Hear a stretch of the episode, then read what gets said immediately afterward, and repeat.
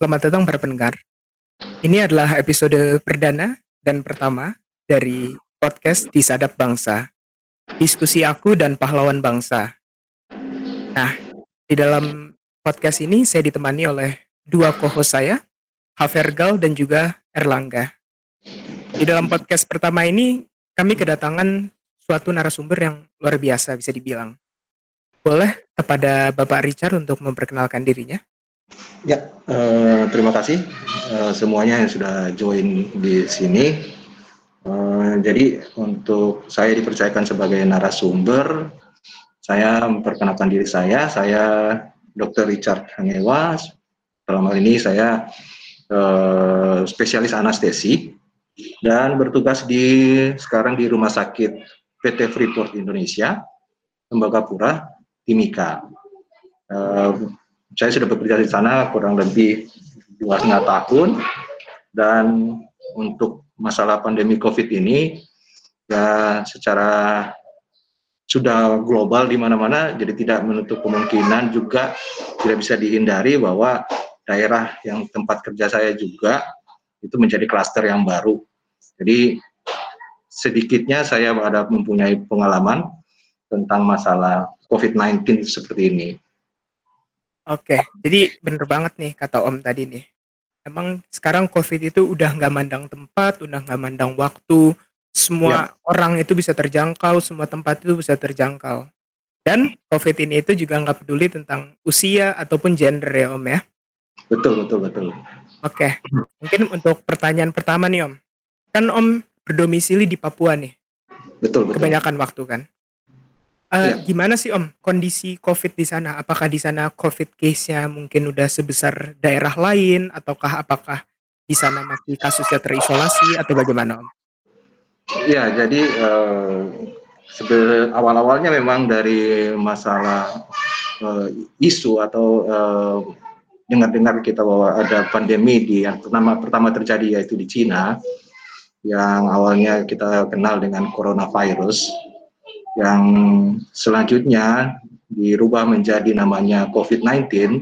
Kenapa dirubah jadi COVID-19? Karena permasalahan eh, jenis virus ini dia hampir menyerupai dengan pada saat lalu di 2003 itu itu SARS.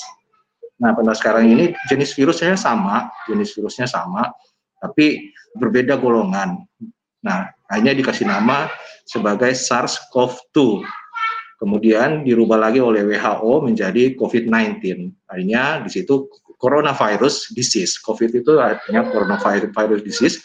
19-nya itu karena dia mulai uh, menyebar, mulai ditemukan pertama itu di China Desember 2019. Nah, masuk ke Indonesia itu jadi ini saya menceritakan kembali kalau tadi ditanyakan situasi uh, kami di tempat kerja itu. Jadi di bulan Maret uh, melaporkan bahwa sudah ada yang terjangkit atau terkonfirmasi. Yang ini bukan berasal dari orang Indonesia sendiri, ini dari pendatang dari Jepang masuk ke Bali sebagai ber, berprofesi uh, guru tari dancer. Nah di situ ditemukan mereka positif, hanya dinyatakan itu kasus pertama di Indonesia. Untuk situasi uh, kami di lokasi tempat kerja itu itu mulai eh, pasien pertama kami yang kami temukan positif konfirmasi yaitu di bulan Maret, Maret juga. Yaitu jadi gambarannya betapa cepat penyebarannya itu. Masuk Indonesia laporkan bulan Maret, pada akhir Maret, awal April itu kita sudah mempunyai satu kasus di sana. Jadi itu eh, bayangan saja bahwa betapa cepat penyebaran dari coronavirus ini. Dan ya uh, jadi itulah yang di mana-mana bukan cuma kami di daerah sana di mana sudah satu kasus terjadi itu cepat sekali menyebarnya. Nah, ini yang ada perbandingkan kalau dulu terjadi pandemi SARS yang sama jenis virusnya. Kalau SARS itu memang dari dulu di waktu lalu dilaporkan bahwa angka kematian SARS-nya tinggi dibandingkan dengan COVID. Tapi kalau data sekarang kita lihat itu bahkan kita melihat perbandingan SARS dengan COVID-19, bahkan COVID-19 ini e, cepat penyebarannya, kemudian yang awal-awal dibilang bahwa angka kematiannya kecil, bahkan sekarang sudah angka kematiannya besar. Ya, Jadi, betul banget, Tom. Ya, jadi situasi uh, seperti itu yang uh, saya paparkan dulu masalah uh, penyebaran ini gitu dari saat, global kemudian ke Indonesia seperti itu dan ke tempat kerja saya sendiri di sana. Ya, betul betul betul. Terus aku mau nanya juga nih Om. Baik. Kan nah. kalau kita lihat nih, aku misalnya dari daerah Jakarta aja nih. Ya. Jakarta aku tuh kan kalau nggak salah semenjak bulan Maret tuh kita PSBB pertama nih Om. Dan sekarang kita per 14 September kemarin udah masuk PSBB transisi kalau nggak salah namanya ya. ya. Itu PSBB tahap 2. Padahal sebelumnya PSBB udah dibuka karena dianggap kasusnya sudah turun, tapi itu bukan realitanya. Nah, yang dari pengamatan saya dan juga dari teman-teman saya mungkin Havergal dan Lang bisa menambahkan karena kita sama-sama domisili di Jakarta ya Om ya. masih, masih banyak ini loh Om. Kita tuh sebagai anak muda yang saya lihat banyak dari kita tuh tahu fakta dan tahu bahaya tentang COVID-19 ini. Kita tahu betul semua informasi tentang itu. Tapi kondisi di lapangan adalah masih banyak nih anak-anak muda, terutama golongan SMA dan mahasiswa ya, yang masih sering nongkrong di kafe, masih hmm. sering clubbing, masih sering makan-makan cantik di restoran, tanpa urgensi tertentu gitu loh, tanpa ada keperluan tertentu. Itu kalau dari sudut pandang Om nih, Om kan sebagai tenaga medis profesional lah istilahnya. Itu gimana Om? Perspektif Om? Oke, okay, ya. Jadi ini pertanyaan bagus ya, menyangkut dengan situasi sekarang dan uh, pengalaman uh, Om yang dan masalah uh, apa?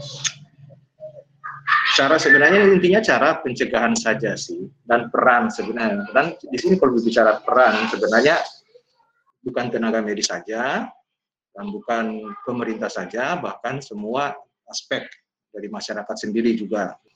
Jadi tadi membahas kembali masalah PSBB. Pengalaman yang saya mau sharing sekarang bahwa kami di tempat kerja karena itu dalam lokasi tambang PT Freeport di sana sejak dilaporkan memang dari awal-awal sejak isu ini eh, corona masuk Indonesia itu kita sudah melakukan beberapa uh, kami di sana dan pihak perusahaan sendiri itu sudah melakukan usaha-usaha antisipasi. Jadi belum dilakukan seperti istilahnya PSBB atau lockdown.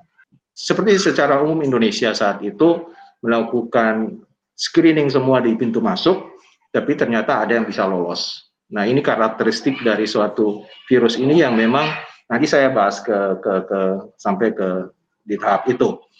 Nah, untuk kami di daerah sana, kami sudah melakukan di mana kami di sana itu gampang sekali untuk melakukan filter atau screening di pintu-pintu masuk. Nah, cuma pada saat itu masalah kami rapid test masih dalam proses penyediaan, hanya mengukur suhu saja. Nah, pada saat itu terdapat satu kasus hanya itu semua pihak, semua aspek dari manajemen perusahaan PT Freeport sendiri, kami dari uh, provider kesehatan itu melakukan komunikasi yang intens gimana cara-cara pencegahannya, prinsip-prinsip semua itu secara umum PSBB yang pemerintah lakukan itu kami jalankan di sana. Tapi yang uh, saya mau sharing di sini bahwa dengan kita memperketat itu di sana, dari awal terjadi suatu laporan kasus yang uh, di sana terjadi pertama kali bulan Maret itu, itu ada peak puncaknya itu dua dalam dua tiga bulan Maret, April, Mei. Mulai di bulan Juni itu turun, turun angkanya. Bahkan sampai sekarang sudah eh, tidak ada kasus-kasus yang berat lagi. Ada memang positif, tapi hanya eh, satu kasus, dua kasus per hari. Kalau dulu bisa sampai 20-an per hari. Nah, itu yang kenapa ini jadi peak gitu. Kenapa bisa menurun yang drastis begini? Karena di sana tidak ada, eh, tetap di, diperketat terus, tetap diperketat terus masalah eh, eh, screeningnya yang pintu masuk, lifestyle orang, cuci tangan, pakai masker dan lain-lain, kemudian masalah social distancing, prinsip-prinsip itu semua dilakukan di sana. Tidak ada masalah yang dibilang pelonggaran atau kompromi atau karena melihat sudah kasus turun maka kita bisa melonggarkan. Itu tidak bahkan sampai sekarang masih tetap dilakukan itu jadi itu yang sharing saya di sana nah untuk bicara eh, tadi pertanyaan jika masalah eh, spesifik peran anak muda ya kembali saya memberi, memberikan sedikit beberapa data gitu ya. Yang kebanyakan uh, orang ngeri itu kalau melihat ada kasus kematian. Tapi sebenarnya ya, tapi sebenarnya di COVID-19 ini kita melihat dari awalnya dulu sebenarnya. Ngerinya itu dalam hal orang yang tidak tanpa gejala. OTG, orang tanpa gejala. Jadi dia itu sebagai host atau carrier yang membawa virus itu tapi tidak menunjukkan gejala dan tidak melakukan screening. Nah, di sini yang memang yang bikin yang lebih ngerinya di situ sebenarnya, lebih ngeri. Nah, tapi orang-orang melihat kebanyakan hanya melihat di kasus kematian, wah tiap hari ada kematian dan dilaporkan penyebabnya coronavirus, coronavirus, COVID-19. Nah, sebenarnya di fase-fase orang yang tanpa gejala dan orang bergejala dan kasus meninggal, ini fase-fase yang sudah yang kita lihat sebenarnya ngeri sebenarnya. Ngeri di situ. Orang tanpa gejala, tidak tahu dia status ada pembawa host, itu sebenarnya udah udah udah saya bilang bisa ngeri di situ. Karena kalau kita tidak tahu kita dekat sama dia, kita langsung kena. Nah, yang pengalaman eh, saya yang berhubungan langsung dengan pasien itu kalau dalam kasus-kasus sering eh, sedang sampai berat itu keadaannya itu sangat memprihatinkan. Saya tidak bisa bahas panjang lebar seperti ini ya. Seperti yang kalian-kalian tahu, ya manifestasi utama yaitu ke pernapasan. Dan di situ rata-rata kalau kalian dengar semua hampir kalau masuk ke jatuh gagal napas kan akan membutuhkan alat bantu napas. Dan secara data pasien-pasien yang masuk ke alat bantu napas secara presentasi survive hidupnya kecil, kurang dari satu persen. Nah itu. Kemudian sudahlah kalau kita lihat kasus kematian hampir tiap hari, ya lihat dilaporkan begitu. Jadi sebenarnya kembali ke spesifik yang tadi uh, Gika nanya di eh, anak-anak uh, muda, ya peran gimana peran anak muda sekarang? Nah, karena saya tidak membilang bahwa kebanyakan anak muda itu OTG, bukan orang tanpa gejala, bukan. Tapi di sini uh, karena mereka secara kembali saya data lagi orang-orang yang berpotensi untuk mendapat uh, gejala baik ringan, sedang, berat maupun sampai yang meninggal itu rata-rata uh, range umurnya udah masuk ke 40-an, 45 sampai 50 ke atas. Jadi sudah tidak bilang dia anak muda lagi gitu.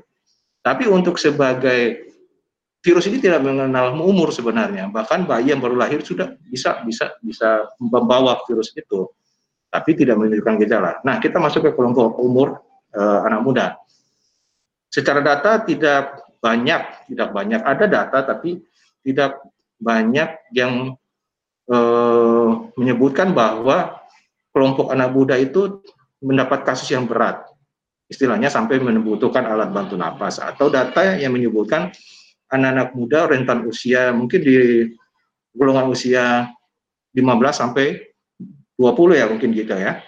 Nah, itu laporan untuk kematiannya kalau saya pribadi saya belum pernah ketemu.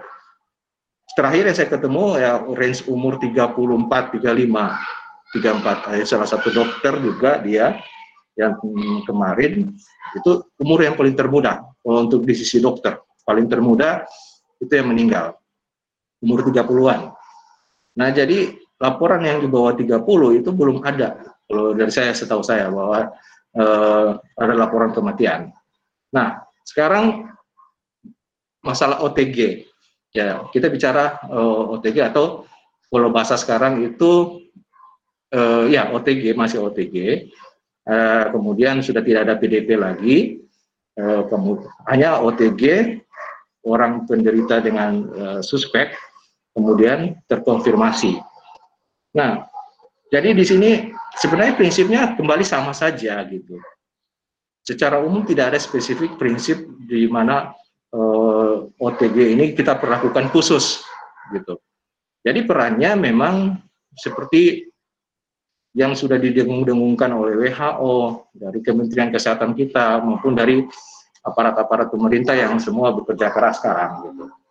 Jadi pertama-tama masalah social distancing. Ya tadi Dika bilang bahwa ada anak muda sekarang tidak peduli untuk duduk-duduk nongkrong-nongkrong, eh, duduk-duduk di kafe. Ya memang itu saya tidak bisa berkomentar banyak ya, itu regulasi atau peraturan yang jadi semua aspek nih. Jadi oke okay, masalah social distancing ya, saya memberikan gambaran di tempat kerja kita. Itu kita perketat, perketat jadi ada masalah di sana itu transportasi aja. Transportasi kita untuk dari tambang turun ke ke Timika itu hampir tiap hari eh, sekitar 10 sampai 15 bus. Satu bus eh, kalau penuh dulu sebelum pandemi itu isi 40 orang. Nah, dengan adanya eh, pandemi ini maka diperlakukan satu bus itu dikurangi 50 persen. Nah ini kan masalah social distancing. Tapi sebelumnya orang yang turun itu harus di screening dulu gitu. Itu karena memang kita cakupannya eh, kecil, jadi untuk aturan-aturan regulasi orang yang keluar dari eh, lokasi tambang itu harus dilakukan screening, rapid test atau PCR. Kemudian orang yang masuk ke tambang harus dilakukan rapid test dan PCR juga. Tapi yang masalah social distancing masalah transportasi itu dilakukan. Dan di sana ada beberapa tempat makan juga itu tidak berlakukan makan di tempat, hanya take away. Jadi di, memang diperketat itu dari sampai sekarang, sehingga itu yang menyebabkan pun turun dari uh, angka uh, yang uh, terjadi di sana, angka kasus yang terkonfirmasi maupun yang bahkan kematian pun sudah tidak ada sekarang. Nah, jadi itu pertama yang peran sebenarnya utama kalau di sana tidak melihat golongan umur, anak-anak muda juga di sana di, di lokasi tambang itu tetap memperlakukan itu. Jadi yang prinsip utama memang dalam hal ini peran kita khususnya saya mau sampaikan untuk anak-anak muda tetap mengikuti regulasi protokol kesehatan yang dikeluarkan oleh Kemenkes atau pemerintah setempat gitu. Nah itu social distancing. Nah itu peran dari mungkin uh, jadi semua sektor gitu semua sektor. Masalah dari restonya sendiri atau tempat-tempat nongkrong itu harus mengikuti aturan-aturan yang ada. Tidak membuka uh, maksudnya pelayanan hanya take away saja. Tidak menerima untuk makan di tempat karena itu membuka potensi orang tempat kumpul dan lain-lain. Nah itu contoh salah satu uh, pencegahannya peran dari anak-anak muda Kemudian masalah yang kedua, cuci tangan. Nah, kita ini OTG, seandainya kita bersin aja ya contoh. Kita nggak tahu, kita nggak tahu nih. Saya anak muda contoh. Saya bersin, Cuk, ke tangan saya. Lalu saya tiba-tiba tidak sengaja menyentuh satu barang dan orang, contoh gagang pintu atau lift.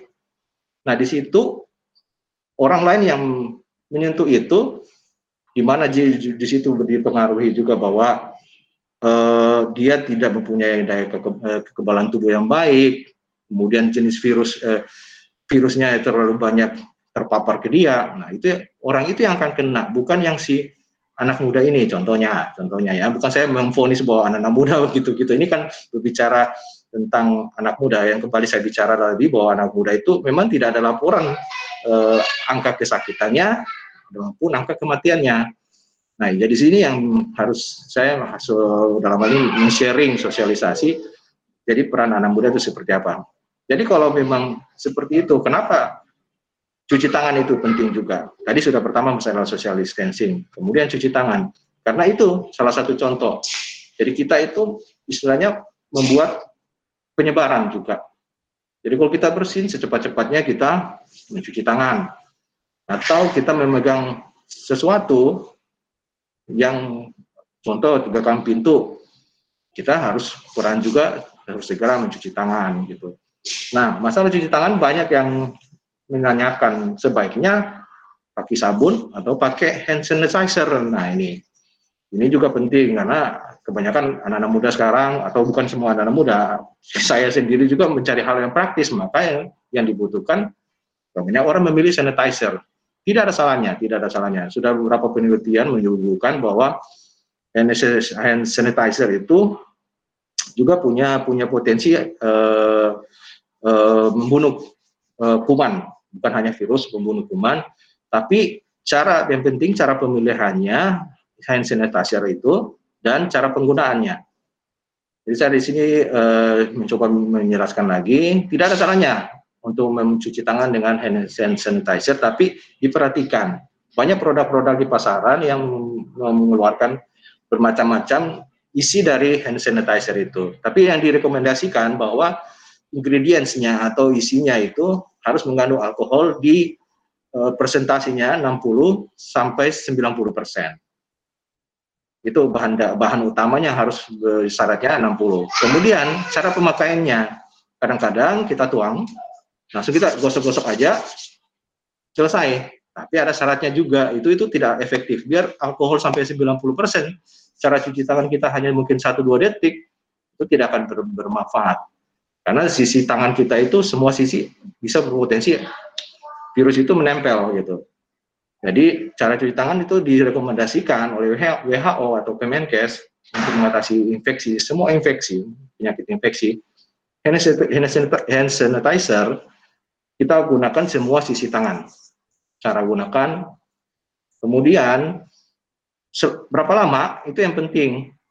Itu direkomendasikan 30 sampai eh, 40 menit detik. 30 sampai 40 detik. Kalau sabun, penggunaan sabun itu agak lebih lama. Itu 40 eh, sampai 60 detik, satu menit. Kalau hand sanitizer hanya 20 sampai 30 detik. Itu syaratnya. Bukan hanya sekedar gini, satu, dua, tiga, tiga detik selesai.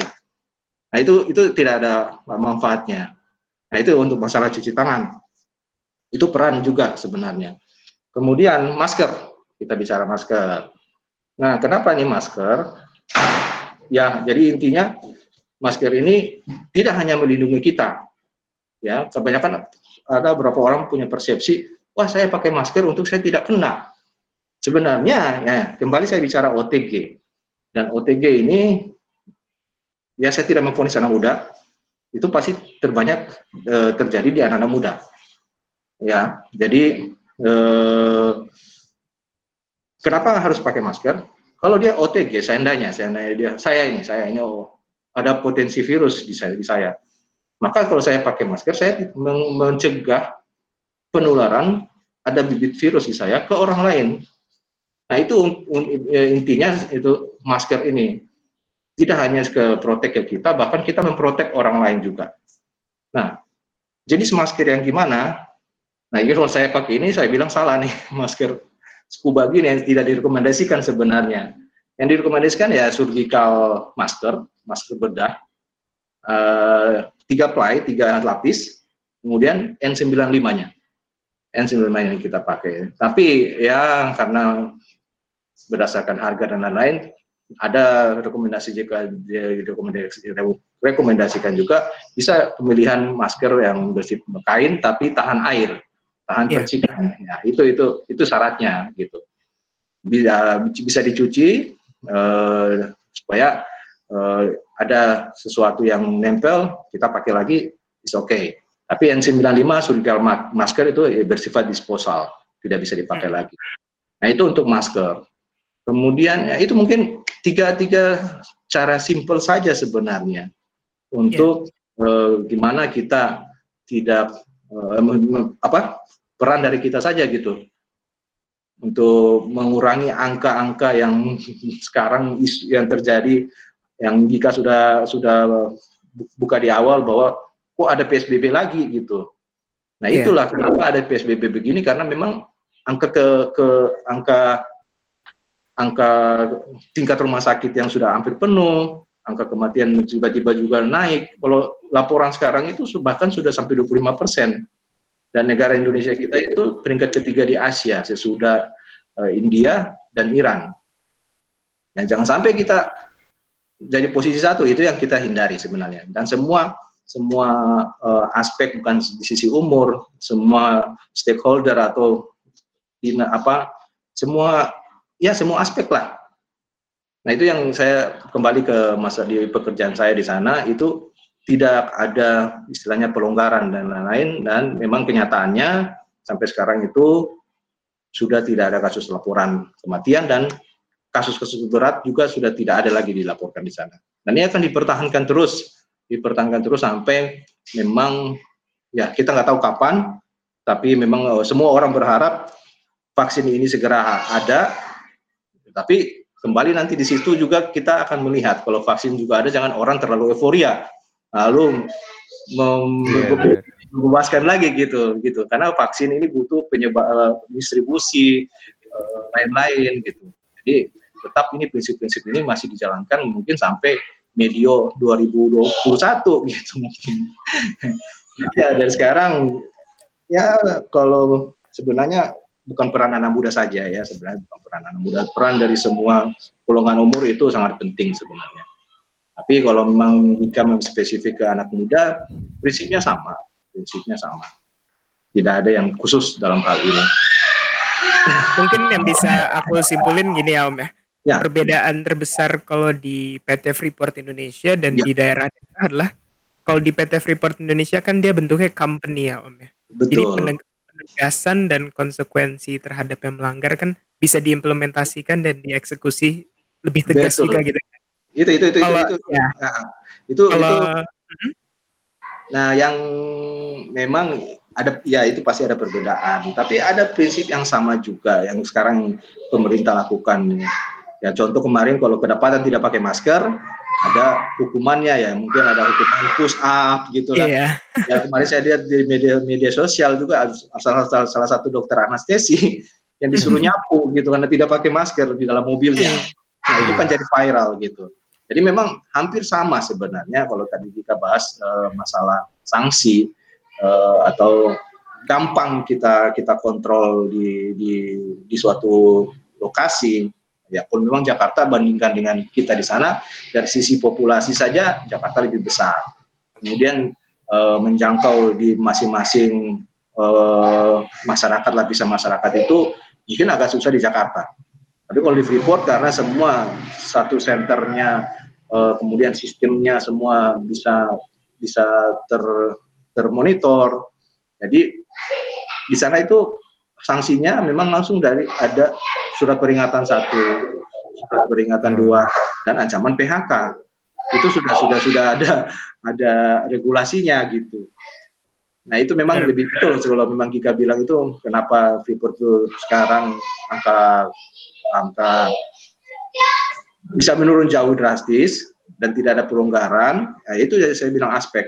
Maksudnya semua sisi tetap jalan gitu. Maksudnya terus eh, lockdown. Di sana masih istilahnya lockdown ya. Maksudnya lockdown tapi semi lockdown lah. Semi lockdown maksudnya dulu lockdown itu tidak ada yang bisa turun tidak ada yang bisa keluar dan tidak ada yang bisa masuk. Tapi sekarang bisa dilonggarkan bukan bukan dilonggarkan gimana ya maksudnya? Tetap protokol-protokol kesehatan itu diper, masih diperketat gitu.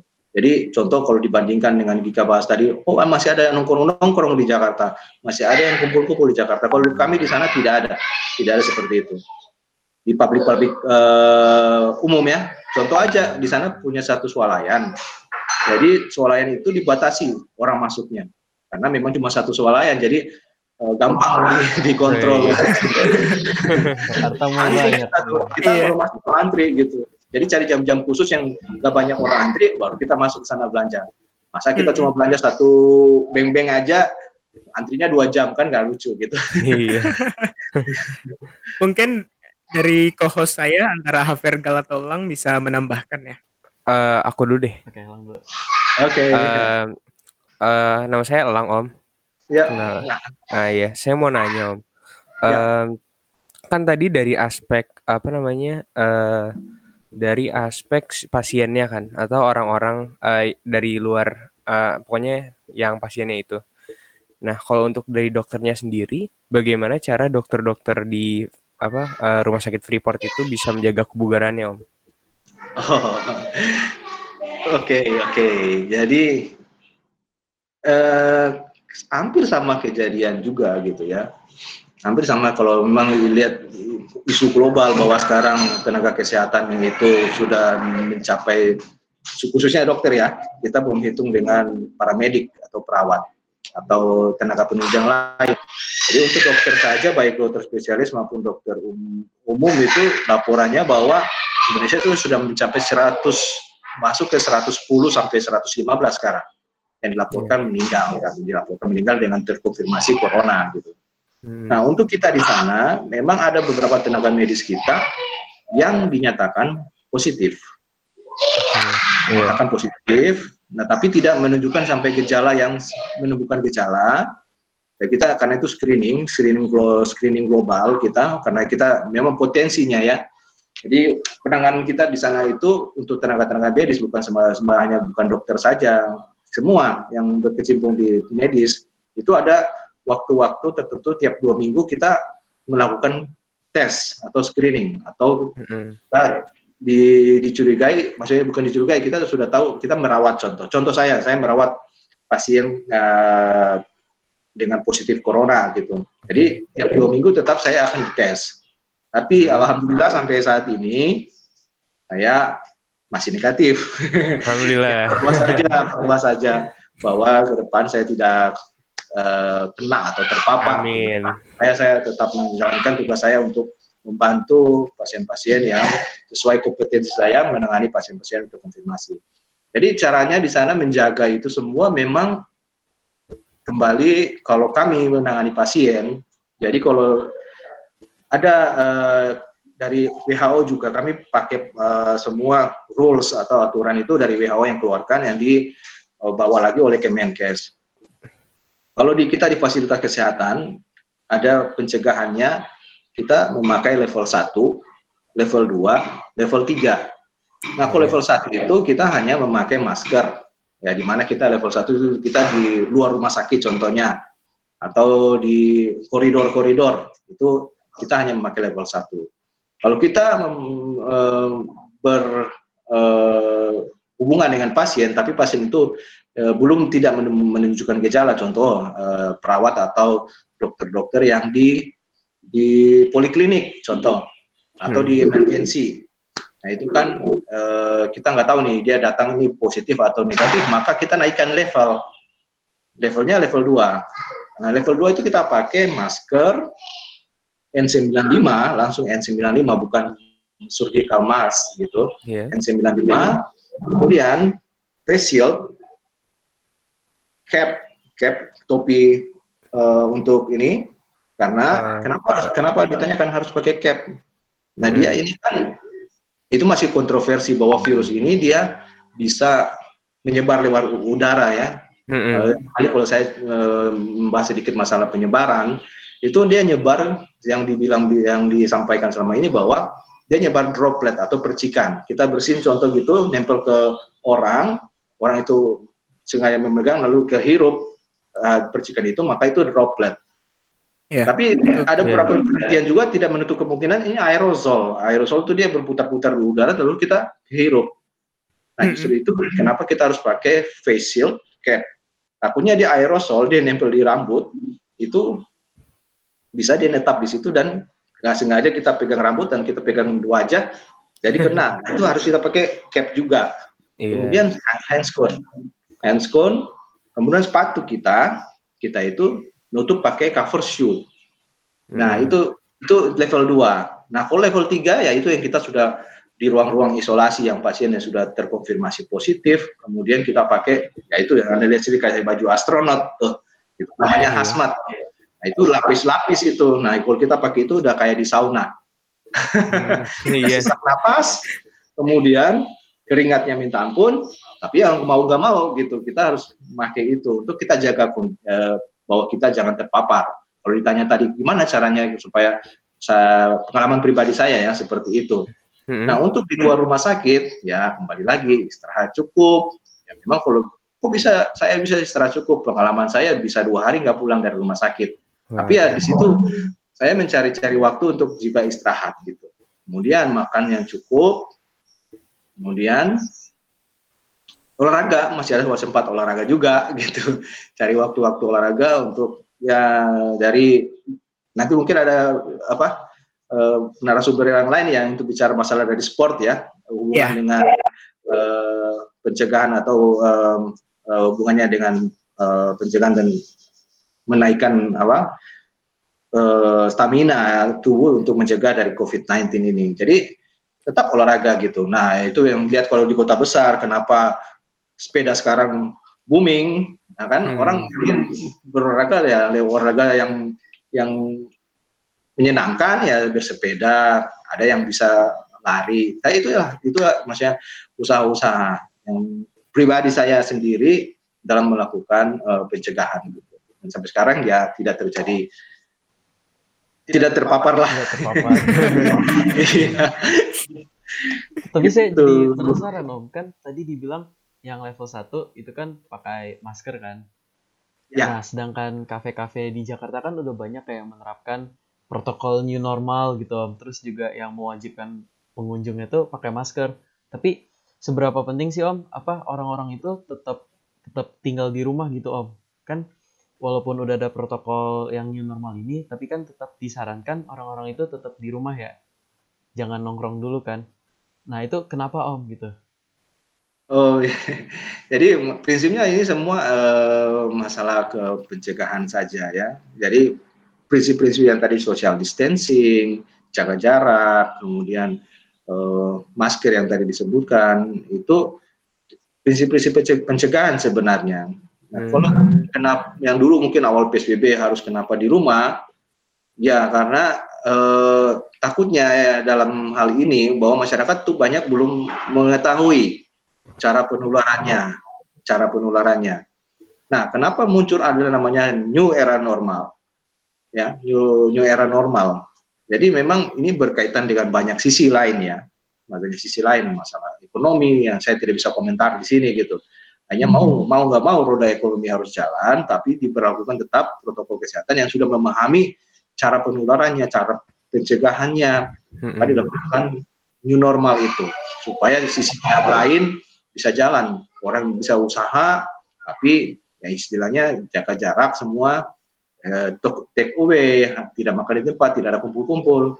Setiap orang yang mengunjungi tempat makan atau di mana mencari maksudnya roda ekonomi bisa berputar situ, maka masker digunakan gitu.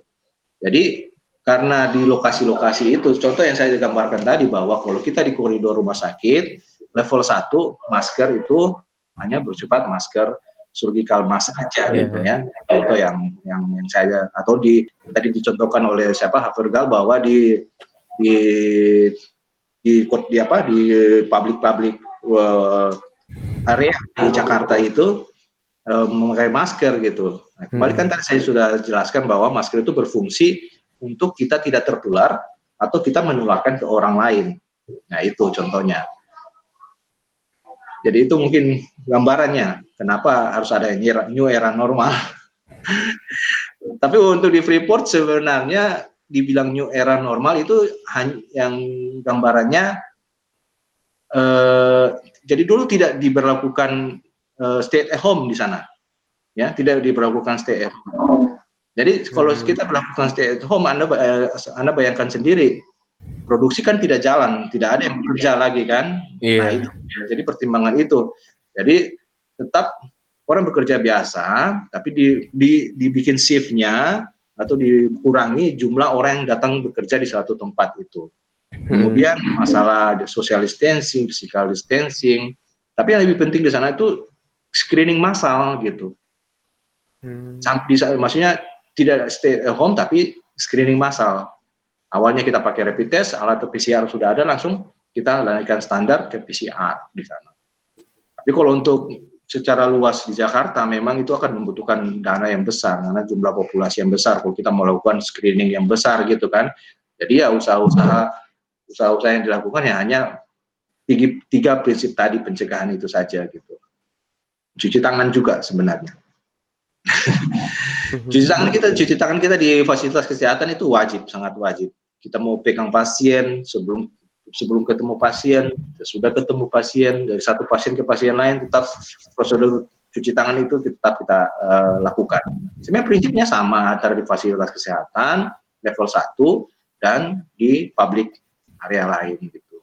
Hmm, ke berarti saya mau menyimpulin nih. Jadi walaupun ya uh, anak muda tuh kasus kematian itu belum ada kan ya Om tadi terekam? Ya, saya saya cari-cari data belum tidak ada range umur di antara 15 ah. sampai 20. 20. Gitu. Tapi uh, kenyataannya orang tanpa gejala ini paling banyak itu di range umur tersebut gitu ya Om?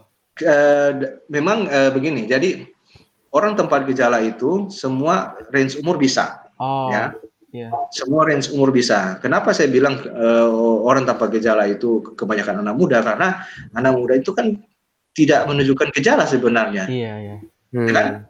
Kalau kita uh, mengetahui uh, bahwa anak muda ini uh, positif, ya kita harus kan lakukan tes. Ya PCR atau rapid test. Tapi kan karena ketentuan yang dilakukan sekarang regulasi bahwa kalau orang yang berpergian keluar melakukan perjalanan traveling keluar baru dilakukan karena itu regulasi juga kan aturan. Mau masuk ke suatu daerah atau keluar dari suatu daerah harus dilakukan screening tapi kalau dia hanya di suatu daerah itu anak muda ini kan tidak akan diperiksa kalau dia tidak ada gejala. Nah itu, nah itu. Jadi itu yang, yang tadi definisi bahwa kalau OTG orang yang tanpa gejala, tapi dia punya potensi untuk sebagai host atau menularkan gitu. Nah kalau dia di kelompok umur yang lain, kelompok umur yang lain tiba-tiba dia belum PCR contohnya, dia belum PCR, dia belum rapid test, tiba-tiba sudah ada batuk-batuk, sudah ada pilek, demam tinggi, bahkan sesak. Nah itu langsung di, di, di, distatuskan sebagai orang suspek. Oh. Lanjutkan dengan pemeriksaan rapid test atau PCR. Kalau rapid testnya menunjukkan positif, rapid eh, rapid test no, eh, reaktif atau PCR-nya positif, maka dinaikkan dia bahwa dia itu kasus konfirmasi. Gitu. Hmm, nah, itu yang ke Wisma Atlet gitu-gitu ya, Ah, jadi saya luruskan sini. Jadi kembali di range umur yang kebanyakan menemukan gejala itu sampai terjadi kasus uh, positif konfirmasi itu range umur-umur yang di 40 40 45 50 ya bukan dibilang orang muda lagi gitu. Nah, mungkin kalau ada satu penelitian kita atau yang ada punya anggaran dana gitu. Kita beli kita jangan seperti saya sarankan pribadi itu rapid bukan rapid test karena rapid test itu saya coba menjelaskan sini, rapid test itu antibody. Antibody ya. Jadi antibody itu akan muncul di hari ke-7 atau hari ke-14. Jadi dia udah sudah pernah terpapar. Jadi yang terpapar itu antigen sebenarnya. Dia dia uh, bukan menemukan uh, dengan kekebalan tubuh, akhirnya dia terbentuk antibody. Jadi sebenarnya antibody sudah terakhir dia. Nah sebenarnya di, di, di, didokumentasikan yaitu PCR karena PCR itu dia di fase-fase awal bisa terdeteksi. Nah, coba contohnya kalau kita punya anggaran nih, lalu kita ada punya PCR, lalu kita panggil sekian sampel lah anak-anak muda di sekian dua ini, pasti akan terjaring tuh, ada yang positif, tapi tidak menunjukkan gejala gitu. Nah, itu langsung apa yang dilakukan? Isolasi gitu. Gitu loh maksudnya. Jadi kalau kenapa anak-anak muda sekarang banyak ke keliaran yang Gika bilang tadi duduk-duduk cantik nongkrong-nongkrong ya karena dia tidak merasa tidak ada gejala dan dia tidak tahu dia itu ada mempunyai virus di dalam situ nah justru itu maka dilakukan semua pemberlakuan yang tidak mengenal golongan umur prinsip-prinsip tadi itu tetap dilakukan saja gitu tidak spesifik ke golongan umur muda itu sekian gitu bukan umur umur muda bahwa anak-anak muda itu uh, bisa aja nongkrong-nongkrong orang tua uh, jangan nongkrong-nongkrong itu ada yang sempat bilang begitu karena apa? Karena masalah faktor risiko di mana usia makin tua dia itu lebih cepat kalau dia terpapar dia lebih cepat menimbulkan gejala. Karena anak-anak muda ini punya sistem imun yang masih bagus ya. Jadi dia terpapar dia itu tidak menunjukkan gejala, tapi masalahnya dia akan bisa menularkan ke yang lain gitu. Bener banget Tom. Bener banget Tom. Bener banget. Iya. Mungkin untuk pertanyaan final nih Om. Pertanyaan ya. yang semua orang penasaran nih yang semua ya. orang pingin tahu nih. Om takut gak sih Om jadi dokter di era yang penuh dengan ketakutan, era yang penuh dengan ketidakpastian ini, Om. Gimana tuh, Om? Aduh, pertanyaan sulit ya. Gimana ini? Tapi memang ini kembali ya, contoh tentara gitu loh ya. Kalau tiba-tiba ada perang ya, mana ada tentara bilang saya nggak berani perang, nggak bisa. Itu contoh-contoh seperti itu maksudnya. Saya seperti kami, saya pribadi juga seperti itu. Saya tidak munafik waktu dengar atau mengetahui bahwa ganasnya virus ini dari pribadi saya jujur bahwa kayak gitu. Dan memang saya sudah sudah istilahnya kayak seperti tentara angkat senjata.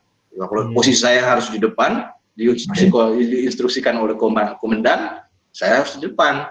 Nah begitu juga gitu. Karena saya sendiri di sana waktu saat itu terjadi pandemi ya saya posisi untuk menangani yang akan saya posisikan karena saya anestesi. Jadi posisi saya itu kompetensi saya itu menangani kasus-kasus berat. Jadi ya saya tuh harus di depan gitu nggak bisa di belakang. Yeah. jadi karena rada takut kayak tentara kena tembak ya saya seperti itu. Tapi ya kembali hmm. saya cuma prinsip saja menolong orang ya itu tugas pokok saya. Karena sesuai kompetensi saya saya nolong orang tapi gimana juga saya menjaga diri saya gitu. Hmm. ya jadi kalau dibilang takut jujur takut. Tapi hanya bisa mengikuti semua protokol kemudian jaga kondisi berdoa. Tutup terakhirnya berdoa. Iya bener banget om. Kalau om tadi bandingin sama tentara mungkin aku nganggap ya pekerjaan dokter ini lebih susah daripada tentara. Kalau tentara kan ada ada musuh tinggal ditembak kan om. Iya. der der der. Ah kalau om ini kan ngelawan sesuatu yang nggak bisa dilihat. Iya betul betul betul betul. Iya jadi memang kita nggak tahu di musuh ini di mana gitu. Kalau kita tahu bahwa oh ya itu pasien positif. Kita tahu itu itu ada sumber uh, virusnya yang kita anggap itu musuh gitu. Sudah anggap musuh dan memang ketakutan itu dari saya pribadi itu karena saya belum dari tadi, tadi, tadi saya belum sempat bahas. Sampai sekarang belum ada obat yang spesifik untuk iya. mematikan virus ini. Itu yang mungkin kalian eh, kalian-kalian anak muda catat ya. Tidak ada yang obat yang spesifik. Ada yang dibilang antivirusnya. Itu antivirus yang dilakukan sekarang yang dengar-dengar itu Tamiflu. Nah, Tamiflu ini hanya untuk mengobati virus-virus biasa aja gitu antivirus yang flu-flu biasa aja. Nah itu tapi tidak spesifik ke coronavirus. Kemudian ada obat-obat lain, uh, contoh kalau vitamin C ya itu hanya menaikkan daya, daya tahan tubuh aja. Vitamin D mungkin ada dengar itu menaikkan daya, daya tahan tubuh aja. Jadi hanya mensuportif tubuh kita ini untuk menaikkan daya tahan tubuh gitu. Tapi obat yang mematikan virusnya itu tidak ada. Contoh kalau malaria ya, ada obat anti malarianya. Langsung kena malarianya, mati bibit malarianya, dia sembuh. Nah itu kenapa jadi kebanyakan uh, kasus kematian karena tidak ada obat yang spesifik. Kemudian ditambah lagi yang kena itu daya tahan tubuhnya turun, kemudian ada faktor-faktor lain yaitu penyakit penyertanya, kalau dia ada diabetes, dia ada hipertensi, ada penyakit uh, yang lain gitu, itu lebih cepat uh, dia menjadi berat kasusnya. Gitu. itu yang perlu dicatat gitu. Itu yang sisi takutnya yang salah satu sisi takutnya karena di situ gitu. Benar. Tidak ada obat belum ada spesifik untuk pribadi saya itu ya. Gitu. Mungkin sekarang kita bisa buka sesi tanya jawab ya Om ya dengan eh, audiens audiens kita ya. Ini tadi udah ada yang ngechat saya, uh, dua orang pertama yang ngechat saya, ada dua orang yaitu Ian Ramadan dan juga Kevin Carwillem. Boleh silahkan dari salah satu, saya persilahkan untuk kalau mau menanyakan duluan. Uh, mungkin dari saya dulu kalau gue uh, perkenalkan dok, uh, aku ya. Ian dari dari UI Oh ya, terima kasih. Aku, dia, aku diajak teman-teman. Ini kebetulan mereka teman SMA aku dan ajak datang. Ini oh, sih Om. kedokteran juga ya? Apa? Aku dari administrasi niaga Om. Oh iya, iya iya. Jadi ini sih aku peng eh, lebih ke arah ini kan kalau sekarang tuh kayaknya bukan pertempuran ya. Yang aku lihat dalam urusan semua COVID ini tuh ada pihak yang bermain adalah pemerintah, media, dan uh, terus juga dari si tenaga medis, selain itu juga warga gitu. Nah yang ya, aku ya. lihat itu uh, ada yang konspirator-konspirator macam artis yang kemarin masuk penjara itu uh, kan dia ya aku tuh pernah beberapa kali datang ke bukan datang ya kayak aku menghadiri web, webinar atau live Instagram yang dia yang dia apa namanya yang diadakan. Nah kalau aku deng aku dengerin secara seksama sebenarnya poin dari si artis ini adalah uh, terlepas dari poin-poin tanda kutip aneh yang dia buat gitu uh, ada satu poin yang menurut aku bener gitu.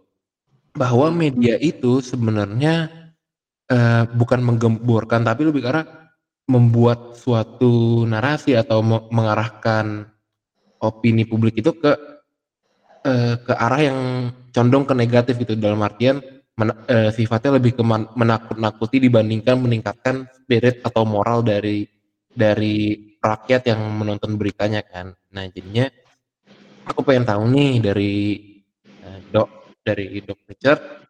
Ya. Uh, aku aku panggilnya itu bener. Boleh boleh boleh. Nah, benar benar benar. Kalau aku tuh pengen tahu maksudnya dari perspektif tenaga medis ini tuh perihal pemberitaan pemberitaan media itu apakah lebih baik begitu yang sifatnya menakut-nakuti agak karena aku ngeliatnya kalau kalau menakut-nakuti itu dampaknya adalah ya orang beneran takut sama covid. Sedangkan kan kalau sekarang kita lihat sendiri masih aja yang namanya nongkrong-nongkrong masih dan eh, masih keluar-keluar lah yang non esensial gitu. Atau sebenarnya justru harus memberikan eh, atau meng, membuat narasi yang positif sehingga nantinya bakal meningkatkan spirit masyarakat yang di mana ya mungkin kalau kita ngomongin secara placebo placebo gitu ya itu kan bisa meningkatkan kekebalan tubuh juga gitu gimana ya. tuh ya jadi uh, masalah ini bicara media ya. Kalau bicara media itu kan masing-masing gaya bahasa di situ yang ya ada dua-dua sisi gaya bahasa dan perspektif atau cara orang menangkap bahasa itu gitu jadi kalau untuk tanggapan pribadi saya bahwa kalau bilang saya, saya, saya kembali saya saya tidak melihat media gitu yang pengalaman saya terjadi bahwa yang terjadi sekarang itu yang dibilang mengerikan iya mengerikan gitu. Ya karena ini pandemi. Ya, di mana mana pandemi orang bilang gak mengerikan itu bohong gitu kalau di mana semua pandemi itu mengerikan gitu karena sifat pandemi itu waktu singkat penyebarannya luas lalu berdampak dengan uh, angka kesakitan yang tiba-tiba tinggi terhadap suatu penyakit itu dan kematiannya lebih besar. Jadi kalau yang saya bilang tadi ini ini saya tidak pakai bahasa media ya. Ini bukan menakuti-nakuti tapi pengalaman itu menakutkan. Menakutkan dalam hal apa yang saya sudah bahas tadi, obatnya belum ada yang spesifik, kemudian uh, kita nggak tahu nih musuhnya di mana gitu, ya kita nggak bisa lihat gitu. Cuma kemudian ini jenis virus yang baru uh, dengan apa uh, harus membutuhkan alat-alat contoh alat PCR, rapid test yang jumlah yang masih mahal harganya dengan jumlah yang cukup besar harus kita cepat siapkan. Itu faktor-faktor ngerinya di situ sebenarnya. Kemudian kalau sudah banyak yang terjangkit, kalau termasuk kita tenaga kesehatan juga yang sudah kena, siapa yang mau melayani lagi pasien? Dengan daya kapasitas dari rumah sakit itu sudah, ya contoh beberapa kemarin Pak Gubernur Anies kan menyampaikan bahwa di bulan September pasca sesudah bulan September bahwa ruang ICU itu kan penuh gitu. Nah itu kan sebenarnya kita nggak usah lihat dari media, itu pernyataan dan kenyataan dari ini ada ada suatu yang bahasa ngeri terlalu gimana ya. Ini ada sesuatu yang yang emergency gitu loh. Jadi kalau orang bilang orang bilang emergency kan ada sedikit ngeri-ngerinya gitu ya. Jadi ya kita nggak usah, maksudnya nggak usah melihat uh, media karena itu cuma gaya bahasa orang dan cara penangkapan orang saja kan. Jadi kita lihat realitas aja. Kalau saya pribadi punya tanggapan, memang ini mengerikan. Mengerikan kenapa mengerikan? Nah itu alasan-alasan saya tadi. Coba bayangin saja kalau rumah sakit kita udah penuh, isinya semua orang corona. Ya, saya coba buka perspektif, kita. Bayangin, bayangin aja kalau satu rumah sakit itu kapasitas taruhlah 100 orang. Lalu semua isinya corona di dalam situ. Nah, angka angka opera, apa kosnya operasional tinggi karena pasti tenaga kesehatan harus melindungi diri gitu. Itu satu contoh, satu contoh supaya dia ter, tidak terpapar dan dia tetap melakukan tugas utamanya melayani pasien itu.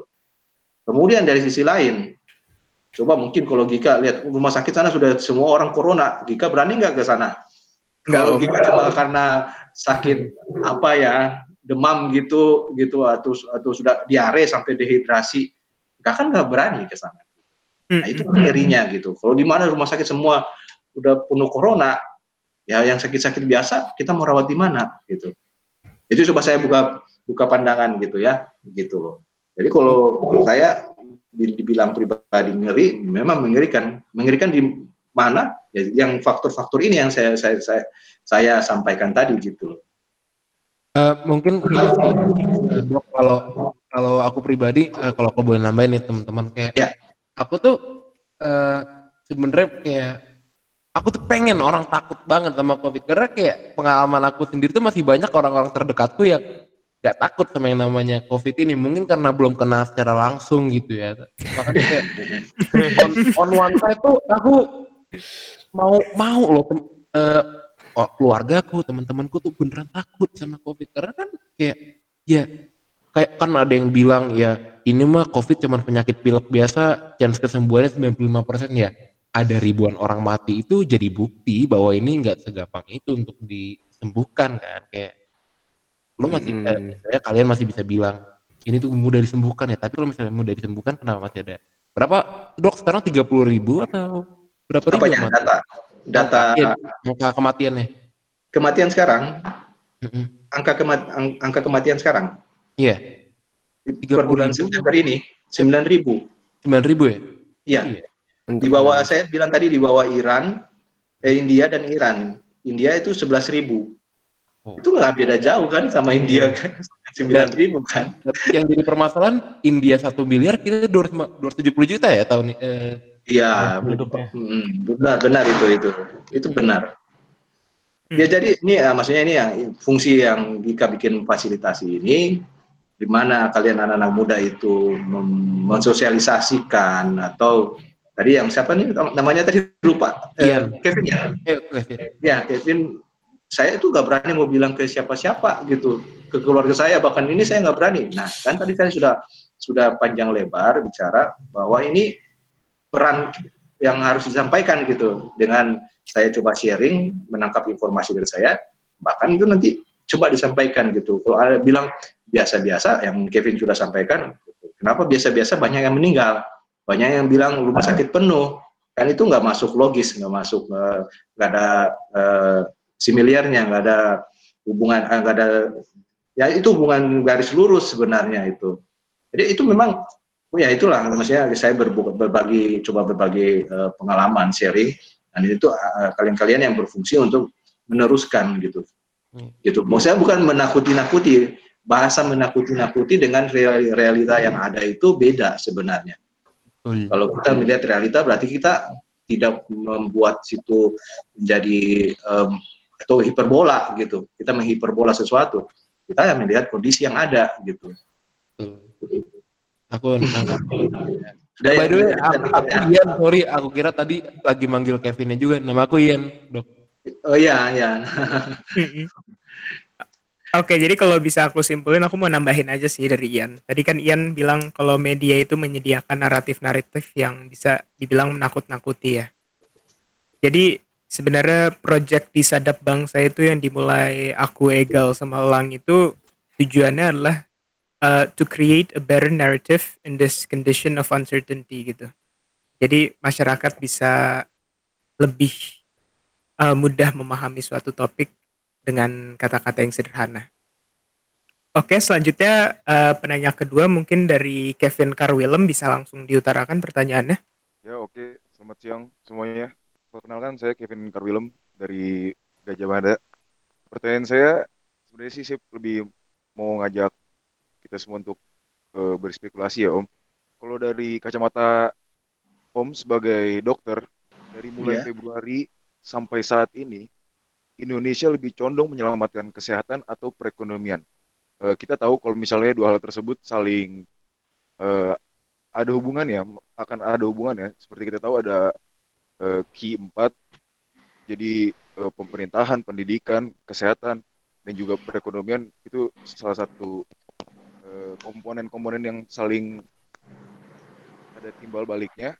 Tapi kalau misalnya dari Om sendiri, Indonesia lebih condong menyelamatkan kesehatan atau ke perekonomian? Ya, oke, okay, sebenarnya bagus juga pertanyaan ini ya. Tapi kalau ini kan ada sisi ekonomisnya. Tapi uh, saya coba mau, mau menjelaskan untuk untuk uh, kondisi yang ada sekarang, kalau memang bicara pandemi, ya itu ya jadi kemarin tuh kalau kalian dengar bahwa uh, kita kesehatan garda kedep garda paling terdepan gitu ya.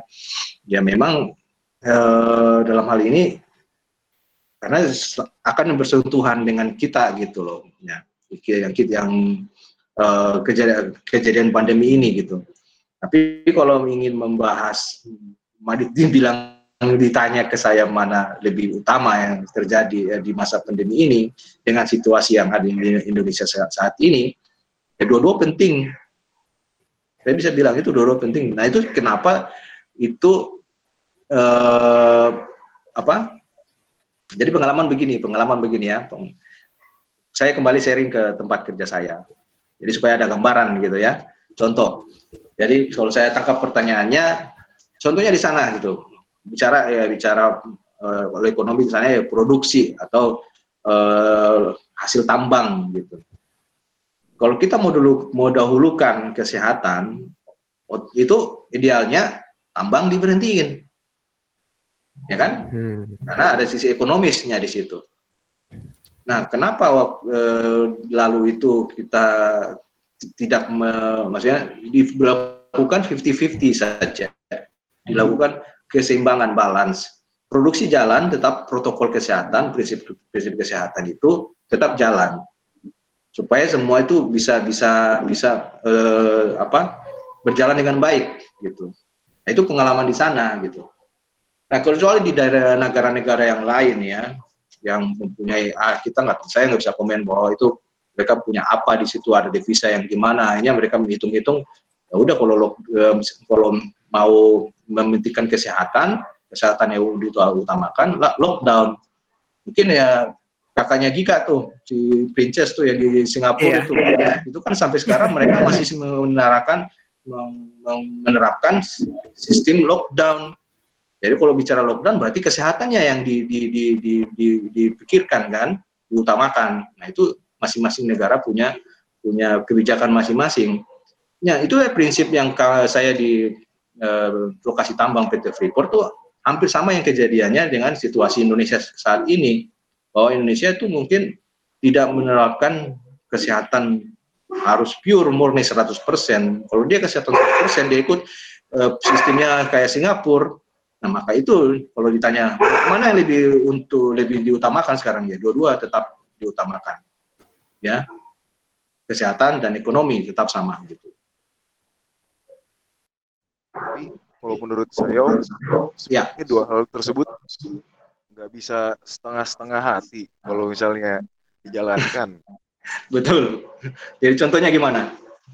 Kayak hal-hal kayak gitu, kalau misalnya kita uh, ingin menitik beratkan atau lebih memfokuskan terhadap kesehatan, bisa menyebabkan ketimbangan sosial di kalau saya ngambil contohnya di Jakarta untuk ter, untuk untuk contoh kasusnya ya Om.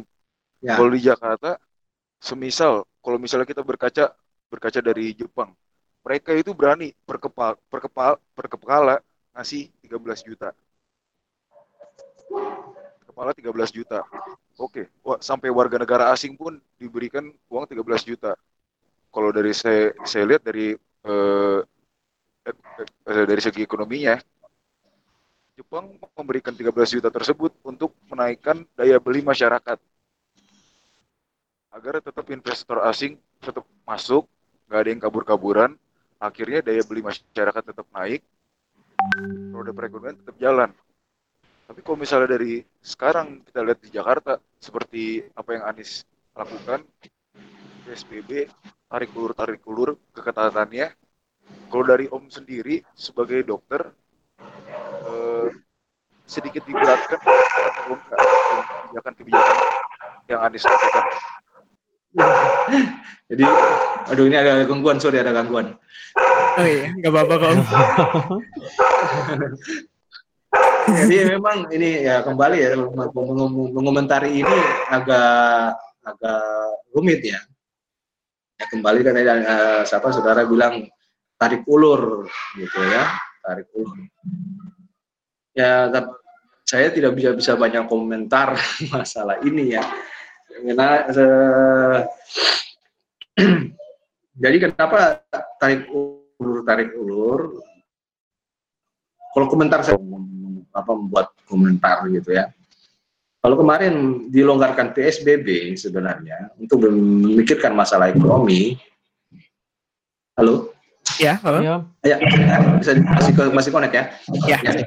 Jadi kalau menurut pendapat saya, menurut pendapat saya, kalau uh, pemerintah itu uh, sudah punya keputusan untuk melonggarkan PSBB, ya harus dipikirkan gitu untuk menyiapkan saya di samping protokol kesehatan itu sudah diperketat, tapi sebenarnya di situ sudah dipikirkan kalau memang ini akan berdampak eh, tidak akan menurun angka kejadiannya, bahkan potensinya angka kejadiannya akan naik. Gitu. Tapi kan dipikirkan untuk eh, masalah ekonomi sebenarnya. Kalau kita bicara longgar pelonggaran PSBB itu kan masalah bicara perekonomian, roda ekonomi berputar. Tapi kalau PSBB dilonggarkan, sebenarnya sudah harus antisipasi terjadi kelonjakan atau second wave atau uh, apa angka angka uh, yang terjadi itu meningkat gitu. Nah kalau di situ sudah dipikirkan terjadi peningkatan maka semua ini di, dipersiapkan fasilitas-fasilitas yang mungkin ditambah saya contoh ya wisma atlet itu mungkin ditambah uh, gimana caranya untuk menambah wisma atlet di lokasi mana yang fasilitasnya seperti wisma atlet, rumah sakit rumah sakit di di di, di diberitahukan untuk menambah fasilitas ICU-nya dan lain-lain gitu. Nah, memang itu sebenarnya intinya memang harus sinkron gitu ya. Yang masalah dia harus kebijakan-kebijakan untuk membangun membangun per, eh, perekonomiannya, tapi di sisi lain dia harus sudah mempersiapkan di sisi di uh, sisi kesehatan juga untuk masalah selama pandemi ini gitu loh. Kalau jadi itu itu pendapat saya gitu.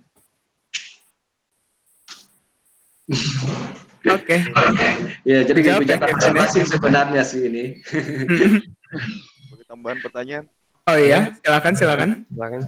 Om, apa om satu kali lagi nih untuk ya. dari sepenglihatan om sendiri ini apa sih yang didapatkan oleh para dokter-dokter untuk bisa berkorban menyelamatkan uh, situasi pandemi ini dari pemerintah. Dari APBN ke dokter khusus COVID ini ada apa aja sih Om? uh, ya, ya, ya, begini, begini, begini. Kembali ke pribadi saya, kembali ke pribadi saya ya. Uh, itu memang uh, saya tidak komen juga untuk masalah mungkin secara spesifik eh, saudara menanyakan insentif ya yang mungkin saudara dengar-dengar insentif tenaga kesehatan. Tapi kalau saya pribadi saya sendiri, saya juga tidak paham ya insentif itu dalam dikhususkan untuk eh, ap apakah ke semua dokter atau tidak atau di rumah sakit rumah sakit tertentu itu kan belum jelas. Jadi pribadi saya itu sebenarnya saya itu bekerja dengan sukarela saja sebenarnya saya tidak mengharapkan insentif. Itu pribadi saya, bukan saya munafik di sini enggak. Saya tidak juga menerima penghargaan dari siapa-siapa. Saya tidak juga mengharapkan apa yang sudah Anda Anda sendiri sendiri dengar bahwa itu penghargaan dari pemerintah ke kita tenaga kesehatan uh, uh, dalam bentuk insentif. Uh, bicara situ APBN, tapi untuk pribadi saya saya tidak bisa komen bahwa saya dalam ini oh ya saya betul-betul ingin mengharapkan itu. Tidak. Pribadi saya jujur saya ini bekerja sukarela saja ya. Uh, jadi kalau ditanya uh, saya mengharapkan itu saya pribadi ya maksudnya bukan bukan munafik. Kalau memang ada ya saya saya terima kasih. Kalau nggak ada saya anggap saya hanya me, apa istilahnya mengorbankan apa apa bukan mengorbankan ya maksudnya sukarela sudah itu mengabdikan ilmu saya tanpa mengharapkan apa-apa gitu. Yang penting bisa menolong menolong orang bisa uh, memberikan uh, ilmu saya abdi saya untuk pasien-pasien gitu aja. Pribadi saya pribadi saya. Tidak mengharapkan itu gitu untuk Kevin berarti per ya, pertanyaannya sudah terjawab ya boleh boleh, oke okay. Gak terasa nih Om, kita podcast udah satu jam 12 menit 54 oh, detik. Luar biasa. Kita, iya, kita podcastan nih di Jakarta nih lagi hujan nih Om. Kalau kata kalau kata orang bijak yang saya kenal tuh namanya Fauzan Abdul namanya. Oh, iya. Dia orang pinter nih om. Dia setiap kali hujan ini dia selalu bilang ke saya om, wah enaknya baca novel sambil dengerin podcast nih. Waduh om, pas banget nih om. Kita lagi bikin podcast juga kan. Terima kasih nih om untuk waktunya menyisikan waktu di hari om yang sibuk. Kita belajar banyak banget, ilmu yang kita dapat banyak banget. Terus ya. kita di sini saya kira ya mampu membangun naratif yang lebih jelas untuk masyarakat juga ya. Jadi masyarakat lebih mudah untuk memahaminya. Ya, jadi harapan Om ya kalian anak-anak muda juga turut berperan gitulah. Itu kalian ya sebenarnya kalian sebenarnya garda terdepan. iya, benar. Iya. Oke. Oke. Mungkin untuk episode kita kali ini itu aja teman-teman. Oke. Selamat bertemu di episode berikutnya. Terima kasih.